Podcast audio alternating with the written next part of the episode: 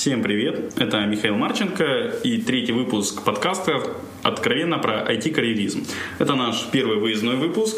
Он проходит на скрам-сертификации в городе Днепропетровске. Наш гость – это скрам-тренер Сергей Дмитриев. Здравствуйте, Сергей. Привет, Михаил, привет всем, кто слушает. Вот. А, особенность как бы Сергея это первый русскоязычный тренер и первый русскоязычный, э, скрам, первая русскоязычная скрам-сертификация. Вот. А, давайте сначала поговорим о вас, Сергей. То есть вот на вашем сайте написано, что а, вы ну, и сейчас живете в Норвегии, и еще, по сути, в далекие 90-е уже тоже имели опыт жизни в Норвегии. То есть вот расскажите про ваши впечатления, как это сложилось и как вам по сравнению с Мурманском, где вы родились детство свое как бы все равно считаю как бы самым классным, самым клевым в России, как бы проведенное в Мурманске. Э, ну, по сути, переехал первый раз, когда мне уже было 17, все-таки ну, уже чего-то соображал. Э, само собой, переход э, на как бы, ну, Россия, Норвегия дался не очень легко. Но, в принципе, чем моложе, тем, наверное, легче. Поэтому в 17 лет, когда у моего отца рыбная, как бы компания рыбная, в которой он работал, захотела создать э, рыбзавод в России. Они попросили помощи у Норвегии, и мы эту помощь оказали не только как бы с чертежами завода, но и помощь в обучении специалистов молодых этой возможностью захотелось воспользоваться, мы поехали на 6 человек. Сергей, вот интересный вопрос, а чьи это были инвестиции? То есть кто вкладывал деньги в этот завод? Это государство, бизнес, один бизнес? Вкладывал частный бизнес Мурманский, плюс э, Министерство рыбной промышленности Норвегии, когда услышало, что их спрашивают о помощи, сказали, мы вам поможем тоже деньгами, как бы, по, по крайней мере, в плане обучения людей ну, это вообще приятно, что даже тогда, то есть вот русский бизнес, получается, шел навстречу, что вот почти как Петр Первый, что обучать специалистов там. Да, то есть, ну и самое приятное, что норвежцы тоже поддержали инициативу, то есть могли бы просто чертежи дать и сказать, вот, вот и пожалуйста, они сказали, что у нас, в принципе, развитие сотрудничества в Баренцевом регионе приоритетное, и мы с удовольствием поможем, что, в принципе, тоже порадовало. Вот, и то есть вы уехали еще в детстве на время в Норвегию на два года, пока это был срок обучения, да? Потом вы вернулись в Мурманск, и дальше вы поступили в техникум. В техникуме я уже учился, то есть я уходил из техникума с третьего курса, э, уже считай технику математики и информатики. Э, единственное заведение Мурманск, которое компьютер на те времена имело. Э, где мы видели и СВМ, и процессорные комнаты, помним, и видели большие машины. И как это работать с такими большими машинами? То что, ну, я их застал только очень чуть-чуть у родителей, там, перфокарты, например, дома были, и, и мне мама показывала когда-то, когда я с ней был в университете, что, Миша, да, вот тот большой шкаф, это вот тот твой компьютер, который стоит там дома. Было очень классно, потому что воспоминания такие очень теплые, там, мы помним принтеры, которые, то есть очередь на принтер собиралась, мы ее запускали и убегали из класса, потому что невозможно было находиться. Он так шумел, он печатал целыми линиями, такими сразу по 8 символов, и треск стоял такой, как будто там, с пулемета стреляли. Или, например, когда ты уходишь, э, программку ты написал на Фортране, отправляешь ее на компиляцию, и можешь сходить э, поесть в столовой, занять очередь, успеть поесть, вернуться, и она еще, возможно, не придет с компиляцией назад.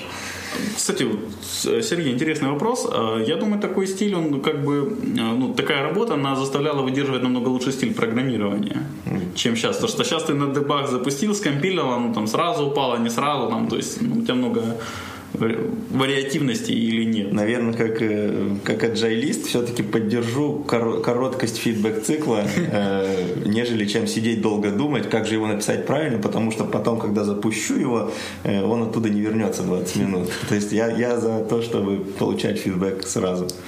Вот. Это у вас было в 15 лет, вы начали уже работать программистом, э, то есть уже, по сути, как-то определило ваше будущее. И потом у вас э, была возможность, то есть, я насколько понимаю, опять вернуться в Норвегию. И, кстати, почему именно опять в Норвегию, а не в Швецию, например, или в Финляндию? Я на тот момент просто, ну, параллельно с учебой в университете э, подрабатывал в компании, которая занималась трейдингом с Норвегией. Как все нормальные люди, которые подрабатывали во время учебы. Да, которые как бы на студенческую, как бы на студенческие деньги особо не протянешь. Если хочешь ходить в кафе, то хотелось подрабатывать, что-то делать еще. Э, поэтому эти подработки все были в компании, которая занималась трейдингом с Норвегией. И я просто почувствовал, что у меня года через четыре я начал терять язык. Захотелось язык освежить, поэтому подумал, ну, съезжу в Норвегию, подучу язык на годик. поэтому подал просто документы в институт, спросил шефа, не против ли он, что я уеду на годик, освежить язык, получил окей, поехал и через годик получил очень интересное предложение. Не хочешь ли попробовать побыть в Норвегии, поработать год? Примерно такой же должности, как я работал в России. Подумал, что ну годик почему бы не попробовать, пока молодой. А норвежское образование вы закончили или нет? Нет, то есть это цель уехал просто освежить язык, поэтому я знал точно, что я не собираюсь заканчивать. Я выбрал специально факультет, где э, больше математики, потому что я уже был на четвертом курсе физмата. Поэтому выбирал так, где бы, куда бы поехать, чтобы учиться поменьше, а практиковаться в языке побольше. То есть э, на тот момент, когда вам предложили уже новую работу в Норвегии, вы были э, только бакалавром э, в Мурманске. Да, и все. Да. Причем а... Мурманский университет у меня еще оставался год учебы не доделанный, да, магистратуры. И вы его так и не закончили? Я его закончил, закончил, но он у меня растянулся на два, потому что за год уже не получилось, поскольку я это дистанционно все делал. А вам навстречу не шли преподаватели в УТИ? Шли конечно, то есть и большое им спасибо, что вообще ну, дали возможность, пошли навстречу, все это на два года размазать, и к практике там совершенно ну, гибко подход был, то есть разрешили там летом практику проходить вместо того, чтобы обязательно. А вот в Норвегии, то есть вы остались э, работать, ну, вам сделали вкусное предложение, а дальше вы, я насколько понимаю, то есть это было связано опять с трейдингом, но потом вы опять вернулись в программерское русло. Ну, то есть покуда работал вот с этим интересным предложением э, в Норвегии, мы работали в рыбном бизнесе, э, я строил, как бы был основным иде, иде, идеологом или, э, в общем, человеком с идеей, который придумал систему слежения за, за судами и за передвижением товаров, ну, по сути, за рыбой. Э, и мы эту систему, как, то есть я ее был основным мозгом, разработчиком, сам же ее начал писать в 99 году, это была онлайн уже система, где можно было... Э, на чем вы ее писали? PHP тогда это была типичная лампа, э, MySQL, Apache, Linux. Все это в 99 году давало уже онлайн возможность трейдерам посмотреть, залогиниться, посмотреть, какая рыба, где есть в море и кому чего можно продавать. То есть вот сделав эту систему, соответственно, ну, появилась идея, что очевидно э, из этого можно делать деньги, продавая эту же систему другим трейдерам, потому что у всех трейдеров похожие потребности. То есть и вы после этого там где-то в 2000-х начали свой стартап? В 2000-х, да, запустился свой стартап, э, где, собственно, вот такую систему попытались родить уже самостоятельными силами, перерожденную, немного более обобщенную для того, чтобы она подходила всем трейдерам, а не какому-то одному конкретному. И этот ваш стартап, он попал в 3 сотых процента успешных или нет? Этот стартап попал в 99,7 неуспешных стартапов, поскольку э, молодо зелено, как бы очень много ошибок э, было найдено на собственной головой. И, в принципе, чему не сказано рад, конечно, потому что это опыт. Ну, вам не хватало, наверное, бизнес-ангела какого-нибудь своего на тот момент, который вам бы провел дорогой от ряда ошибок.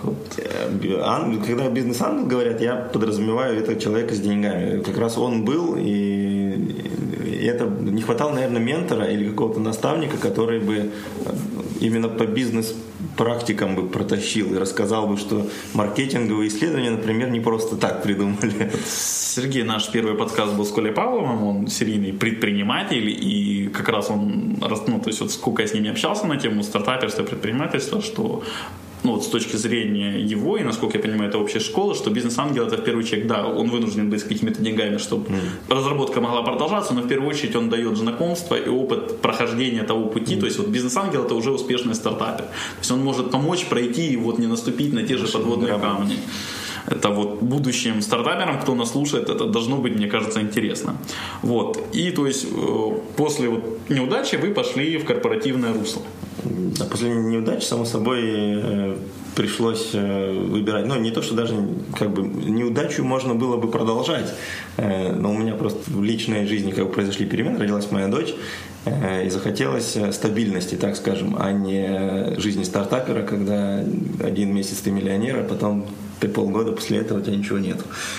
Соответственно, дети как бы это уже какая-то ответственность немного другого уровня, где хочется какой-то стабильности, поэтому пришлось примкнуть к корпоративному миру. Э, хотя, как бы, зерно-то уже заронилось, и я понимал, что, как бы, я все равно вернусь э, к запуску чего-то своего позже. Вот. И в корпоративном мире вы уже начали сталкиваться с менеджментом, и если вот я правильно понимаю вашу информацию, которая есть в вашей, про вашу биографию на вашем сайте, а, вы познакомились э, с PMI. Да, примерно в 2000 году как бы я прошел сертификацию, поскольку хотелось, э, хотелось каких-то подходов более структурированных к project менеджменту. И на тот момент PMI, в принципе, давал э, какую-то структуру, э, в принципе, мирового уровня, признанную, где мы понимали, что это собран опыт project менеджеров всего мира. Это было интересно изучить. И, то есть я, в принципе, очень рад тому, что я когда-то эту сертификацию получил. Э, хотя, конечно, я понимаю сейчас, что то, что она у меня была, это же было и причиной ну, очень большой, большой ломки, э, когда я переходил из э, как бы вот этого command and control, как бы, когда человек как менеджер пытается контролировать ситуацию и всех людей, которые у него есть, на самом-то деле контроля, конечно, не имея. И когда я переходил к ценностям agile, когда мы говорим о самоорганизованных командах, э, это было тяжело как бы просто осознать и принять э, после перемаевской школы. Большие знания, большие печали. А вот, собственно говоря, вот вас, э, ну, как бы уже интересно спросить, то есть вы проходили сертификацию уже PMI, и сейчас у вас, я насколько понимаю, это было как минимум три сертификации скрама, то есть скрам-мастер, э, скрам-практикант и скрам-тренер. И скрам-продукт-оунер. И сейчас продукт-оунер, э, вот это я не знал, простите. Какое ваше отношение к сертификации, какое вот ее значение, насколько есть смысл э, заморачиваться, насколько есть смысл выпрашивать на работе какие-то там поблажки, что мы тебе сделали, какой смысл самому за свои деньги это делать, то есть вот какие вот, на ваше мнение, компромиссы и цели тут есть? И смысл? Когда говорим о сертификациях, само собой подразумеваем получение каких-то знаний. И я бы сказал, что ну, первично все-таки должна быть цель это получение знаний. То есть мы, скорее всего, ценим, э, если говорить словами Agile манифеста, то, наверное, мы ценим знания, нежели чем, или чуть больше, чем сертификаты.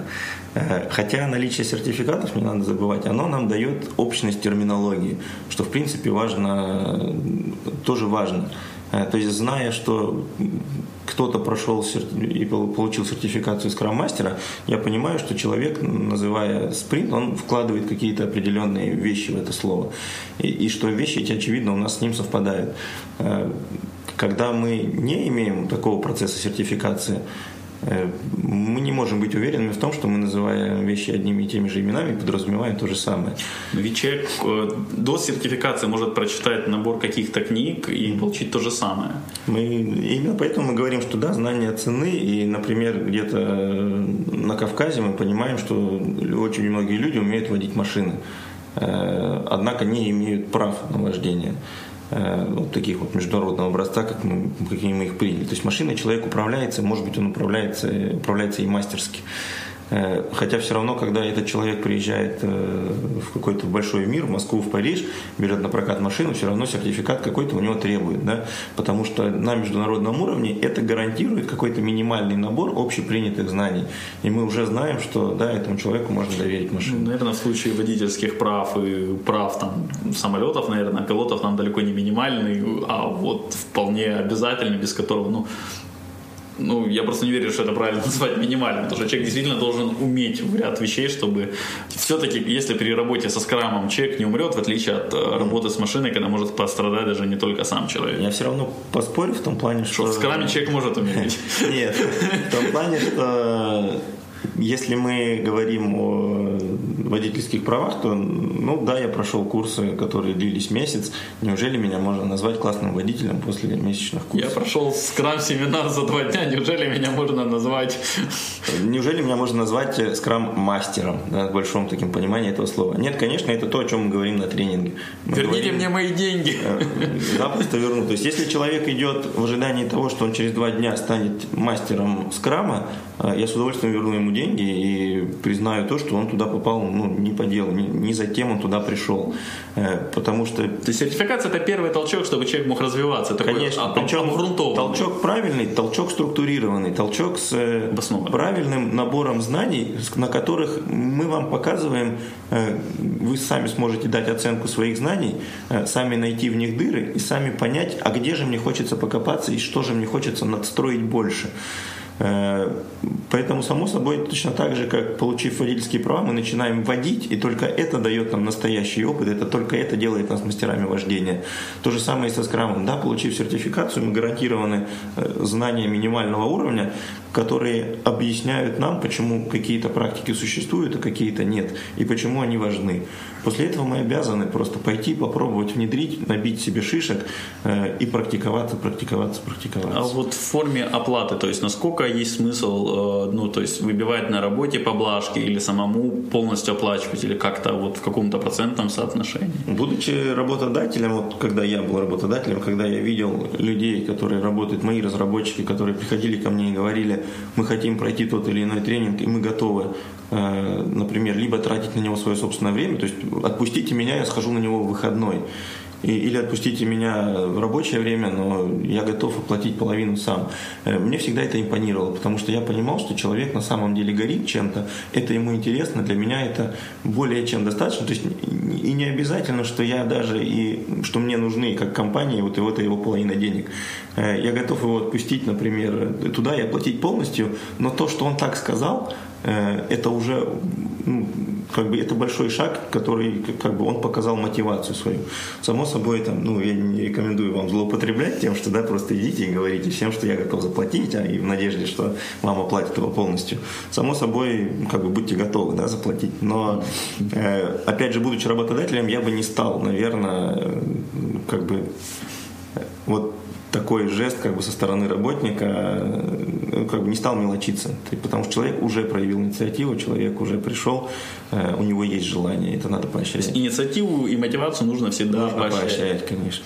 Это очень хорошо. А как вы относитесь, может, сталкивались с сертификациями э, Java девелоперов, PHP девелоперов, я не знаю, есть или не знаю, точно у Microsoft есть большая. Насколько, опять же, вот по вашему опыту это осмысленно, есть смысл тратить на это время, деньги, силы? Э, смысл все равно есть. То есть, э, как ни крутите, я за то, чтобы базовые знания и язык общения э, у нас был одинаковый. И только сертификации, которые разрабатываются методистами и какими-то людьми, которые как бы профессионалы своего дела, они могут гарантировать нам вот эту одинаковость базовых знаний. Э, мы хотим быть уверенными, что человек, который говорит о Яве, знает об объектно-ориентированном программировании, умеет оперировать там, скопом переменных. Это все должно быть у нас в языке и мы должны понимать, как мы должны иметь одни и те же понятия. Очень это хорошее, правильное мнение. Я, наверное, с ним должен согласиться. Ну, в той или иной мере оно мне близко. А, ну, давайте вернемся, наверное, к скраму. Вот как вы познакомились? Это была любовь с первого взгляда или нет? И, и вот как вы докатились вот до этой жизни? Э, в 2004 году я как бы находился в ситуации, где я был начальником небольшого отдела разработки э, и техническим ответственным за поисковик норвежский. Э, и у нас было очень много проектов, которые мы ну, откровенно заваливали. То есть мы заваливали даты, заваливали бюджеты, в 2004 нам как бы захотелось просто поводить жалом, как говорится, посмотреть, как делают другие, почему, может быть, есть альтернативы всему этому. Не может такое безобразие быть везде. Э, и случайно наткнулись э, при наших поисках на ранние видео Кента Бека, где он э, рассказывал об экстремальном программировании. И еще одно видео, помню, нашли с Кеном Швейбером, где он рассказывал про ранние начинания в скраме. Ютуба еще тогда не было. Да, Ютуба тогда как бы не было. Мы просто искали куски где-то в сети. После каких-то конференций это были выложены как бы видео в сеть. Э, и помню, это валялись CD. Рома прямо вот сожженные cd у меня на столе. Э, мы этого насмотрелись всего в отделе и подумали, надо попробовать, потому что хуже, чем у нас, уже некуда особо. Э, поэтому, в принципе, кризис такой помогает немножко. То есть кризис – это лучшее время для внедрения чего-то нового? Конечно, кризис всегда хороший толчок и хорошее время для экспериментов, потому что мы понимаем, что, ну, в принципе, уже не так много терять, кроме наших цепей, нам уже нечего. А эксперименты – это, по сути, повод, ну, то есть возможность продвинуться дальше по карьерной лестнице. И, и это в том числе. То есть, если, дорогие слушатели, мы все-таки не забываем, что одна из основных тем нашей построения карьеры, если вы видите, что в компании находится в какой-то кризисе, или, может быть, даже другие не замечают, но вы это четко видите, постарайтесь... Шанс. Это донести шанс, попробовать это исправить. То есть, если вам удастся показать руководству ключик э, к решению их проблем, и не дай бог это сработает, и вы их решите, э, само собой это хороший задел э, и шаг по карьерной лестнице как бы возможен после этого. Сергей, скрам, что проще? Преподавать или работать? Преподавать, конечно, проще. Обсуждали мы это на тренинге с вами. Скрам слушатели просто. не слышали. Слушатели не слышали, да. Поэтому скажем, что скрам, он просто в понимании. Когда за двухдневный тренинг, в принципе, мы можем добиться общего понимания всех базовых концепций, э, наверняка это не сложно да, для понимания. Э, конечно же, это сложно, то есть насколько легко это описать, настолько же сложно это сделать. Потому что как только мы начинаем говорить о том, что э, нужно это все внедрить, а внедрить это значит есть организация, а есть организация это значит есть люди, люди другие. У людей есть устоявшиеся практики, у людей есть опыт, и, э, и просто вспомните о том дне, когда вы хотели что-то изменить в себе, насколько это было легко или сложно. Например, там перестать курить кто-то там пытался или сбросить вес. Да, да, Просто... я много раз пытался это сделать. Это всегда сложнее, чем кажется. Особенно с пон... кажется, что с понедельника вот ведь действительно начну. И в понимании это вроде бы нет проблем у нас, да. Мы понимаем, что и все осознаем. Взрослые люди, да, курить это плохо, я не хочу, я хочу бросить. А вот на практике оказывается не так просто. То же самое и со скрамом. То есть обучать ему легче, нежели чем делать. Именно поэтому я больше, наверное, люблю свою коучинговую сторону, нежели чем тренерскую. То есть читать э, курсы и быть тренером например, там по два курса в неделю, я бы, наверное, не смог, мне бы стало скучно.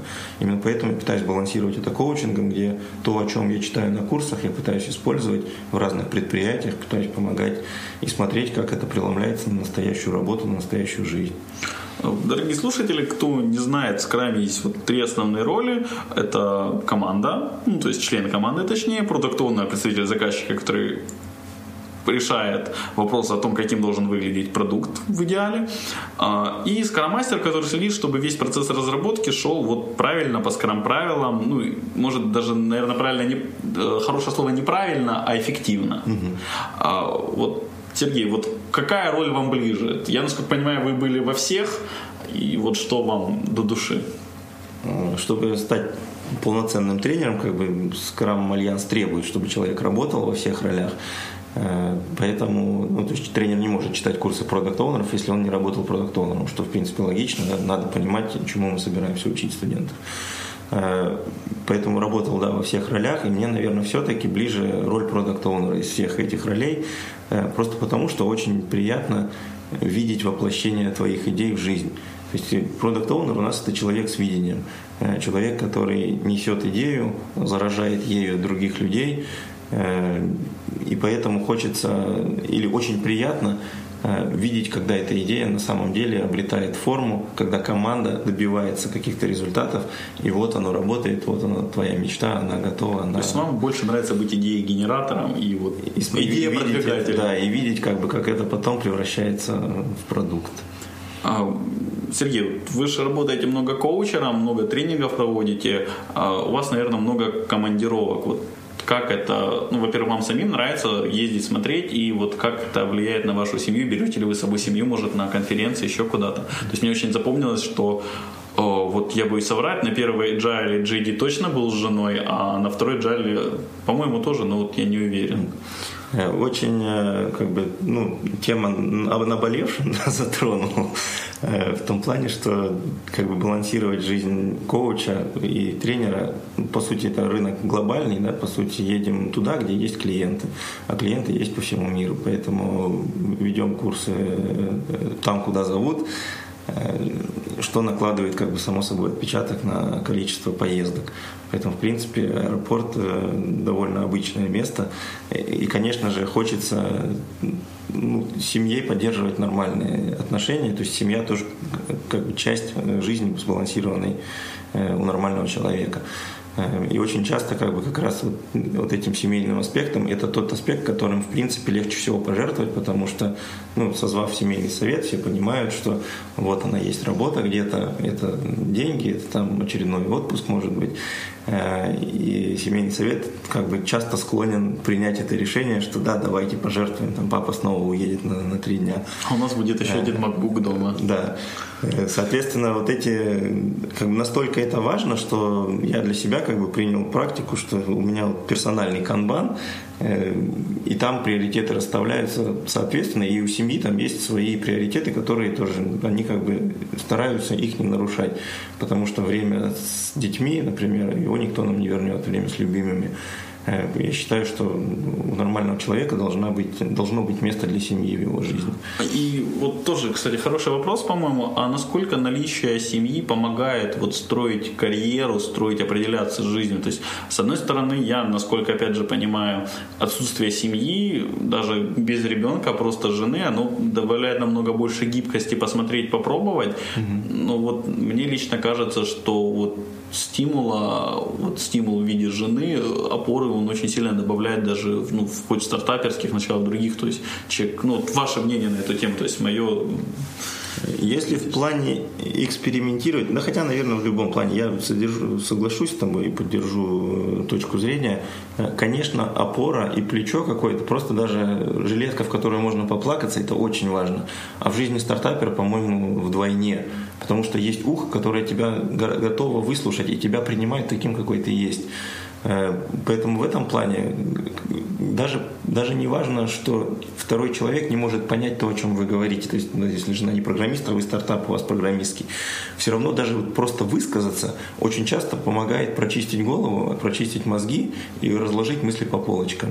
Э, а уж то, что этот человек вас любит, поддержит всегда, и всегда у вас есть на кого опереться, это очень большое То есть хороший тыл помогает строить да. хорошую карьеру. Да, и поэтому я за крепкие семьи, я за поддержку, я за то, чтобы э, люди все-таки имели здоровый баланс в своей жизни. Есть жизнь вне работы.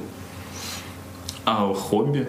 Вот ваше какое хобби? хобби? Я занимаюсь э, техническим дайвингом очень, э, очень плотно. Техническим это как? Дайвинг, я понимаю, технический. Обычный дайвинг спортивный, он заканчивается на 30 метрах, и дышим мы воздухом обычным, когда ныряем. Технический дайвинг начинается там, где мы находимся либо по глубине, либо по времени дольше, чем... Э, то есть мы не можем себе позволить взять и просто всплыть. Э, нам по дороге обязательно нужно будет останавливаться и делать декомпрессионные остановки. Соответственно, когда глубина начинает быть больше 30 метров, мы начинаем использовать другие смеси для дыхания. Добавляется гелий, добавляется количество азота. Э, начинается как бы, ну, и начинается технический дайвинг, да, там, где уже не так просто. Я вот, кстати, тоже э, заметил, что вот у многих людей, которые интересуются скрамом, вот я сегодня на автопате это говорил, что вот э, Леша Кривицкий, Наташа Тренина, многие э, украинские джелисты, финские джелисты очень любят лыжи. А Agile Manifest, всем известно, был подписан как раз на лыжном курорте. Э, и вот ну вот не зря, мне кажется, это такие совпадения. И вот вы говорите, что вы любите технический дайвинг, я более ленивый человек, я обожаю фри-дайвинг и обожаю на Черном море охотиться на рапанов.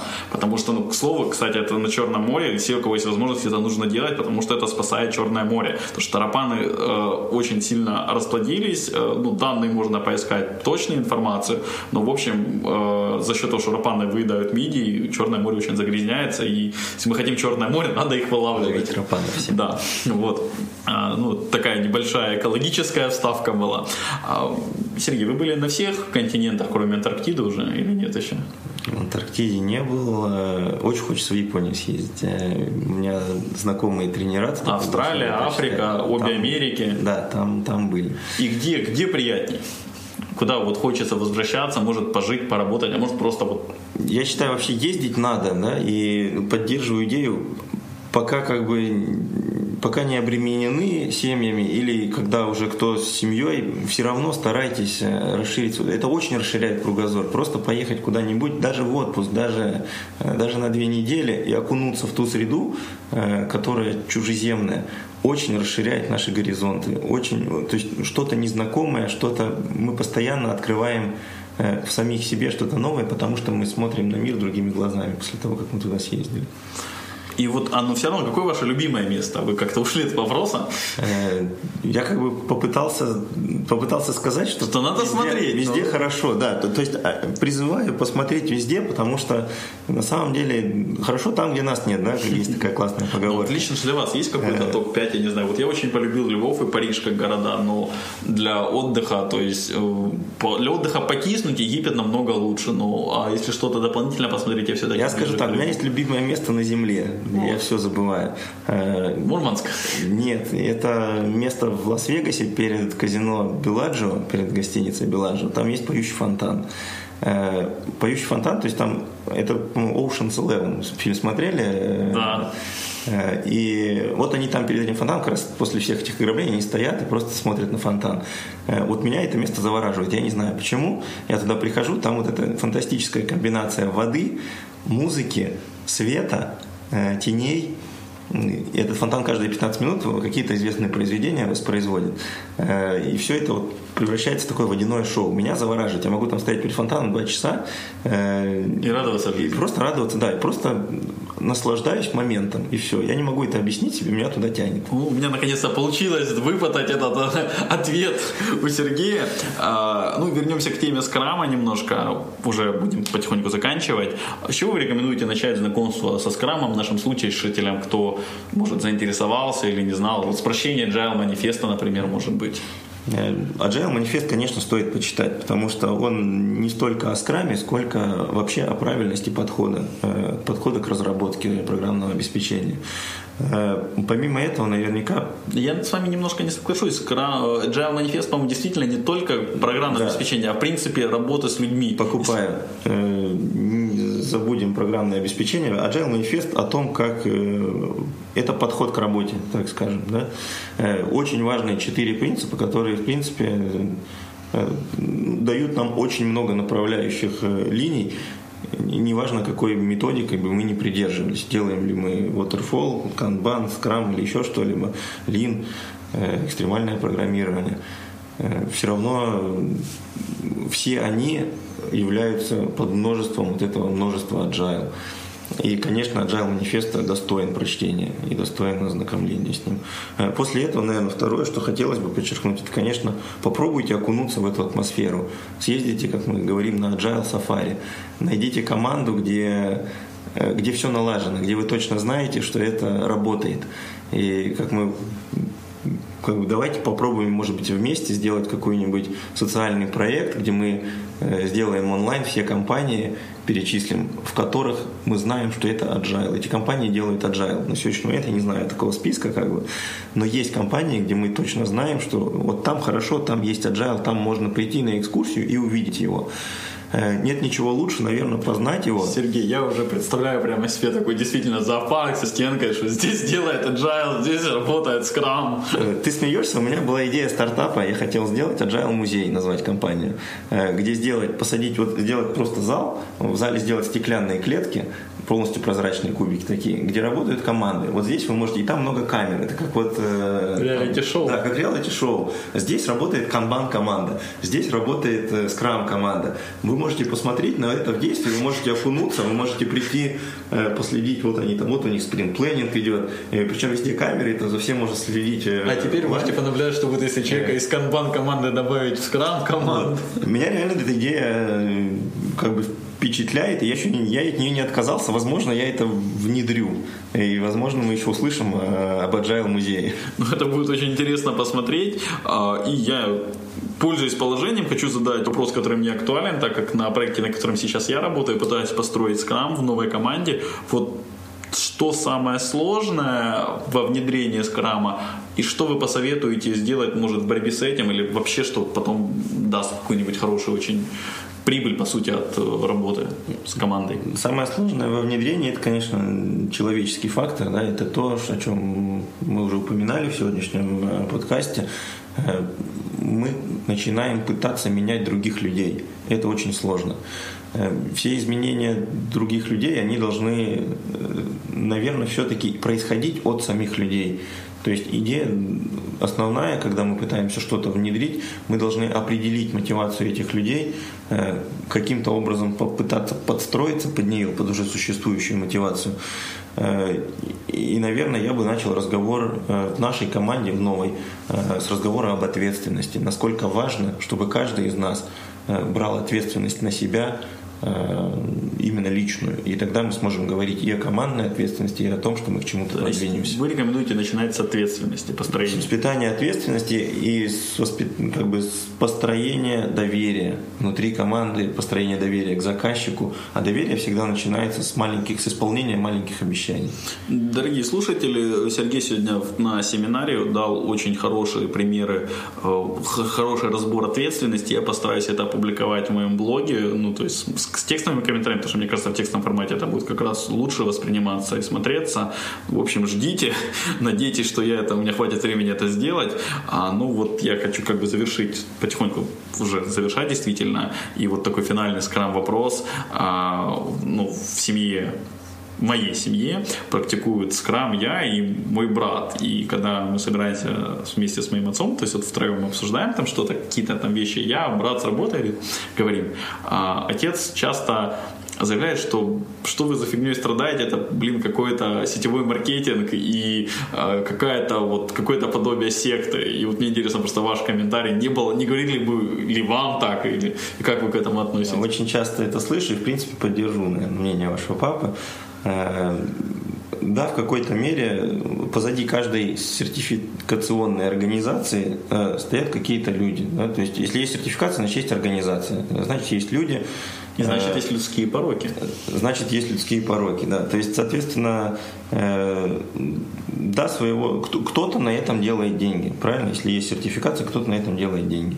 Э, на сегодняшний момент, там, если говорить о конкретно сертификациях, которые мы, как скрам-тренера, читаем, наверное, да, скрам-тренеры мы зарабатываем на сегодняшний день на том, что у людей есть желание это изучать, но пока нет опыта. То есть, вот есть определенное количество людей в мире, которые успели насобирать очень много опыта. За 10 лет существования. За 10 лет существования успели насобирать опыта. Э, кучу ошибок, кучу пройденного, э, все это сведено, есть хорошие наработки. Э, то есть на сегодняшний день мы делимся этими наработками, само собой делимся ими за деньги. И покуда рынок готов за это платить, само собой тренера будут зарабатывать, и будут зарабатывать хорошо до тех пор, пока есть спрос. Я не вижу в этом ничего плохого, потому что чувствую, что то, на чем я зарабатываю деньги, оно делает мир лучше. То есть так оно и должно быть. Да? Мы должны зарабатывать, потому что бизнеса без прибыли его не бывает. То есть либо есть прибыль, либо нет бизнеса. Э, и, соответственно, а если еще при этом то, что мы делаем, оно как-то помогает миру стать лучше, то, то это самая лучшая комбинация, по-моему. Э, соответственно, я верю в то, что те подходы, которые я пропагандирую, они работают.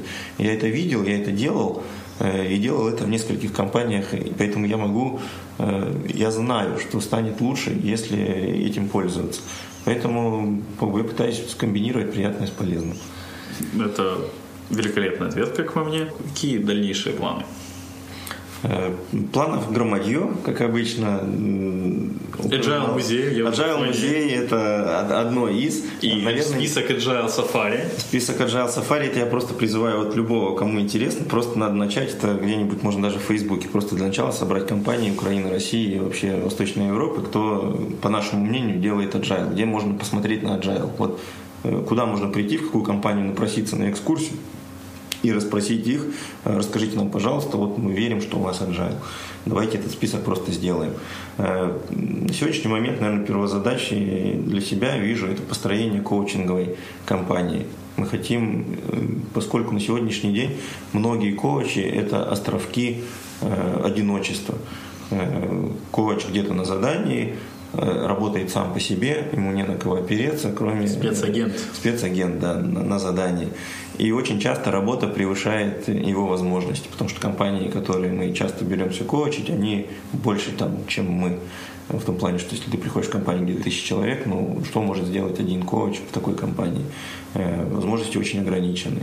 Хочется объединить коучей, хочется дать коучам возможность общаться друг с другом, не бояться раскрыть карты друг перед другом, обсуждать методики, обсуждать, что работает, что не работает.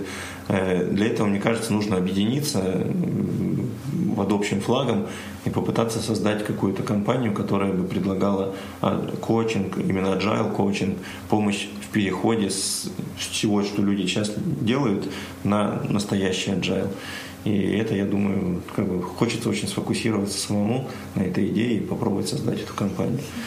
Ну, будем ждать, будем пытаться вас заказывать. А что вы пожелаете нашим слушателям? Пожелаю, наверное, не бояться экспериментировать. Э, не бойтесь ошибок. Как бы на ошибках мы учимся. Это как бы фраза забитая, да, и банальная, но попробуйте ею проникнуться. Э, все наши ошибки это, это то, что запоминается нам больше всего. Поэтому не бойтесь, идите, экспериментируйте. Большое спасибо, Сергей.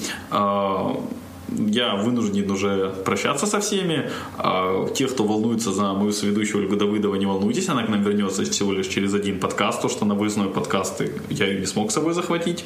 Это было проблемно.